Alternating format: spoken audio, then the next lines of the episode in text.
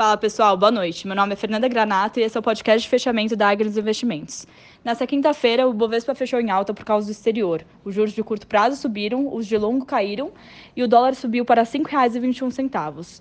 Lá fora, continuamos com a temporada de resultados e 88% das empresas já superaram as expectativas dos economistas. O destaque de hoje ficou nos dados do seguro-desemprego nos Estados Unidos, que saíram acima das projeções, e outro destaque segue sendo o pacote de estímulos na infraestrutura. Para finalizar o exterior, o Bacen Europeu informou continuar com a política expansionista com juros baixos. E com isso, as bolsas europeias fecharam em alta. No cenário local, não tivemos nada de expressivo, mas os holofotes seguem os ruídos políticos, com as eleições, reformas e o CPI da Covid. Para finalizar, a Multilaser, que estreou hoje na bolsa, fechou em alta de 12%.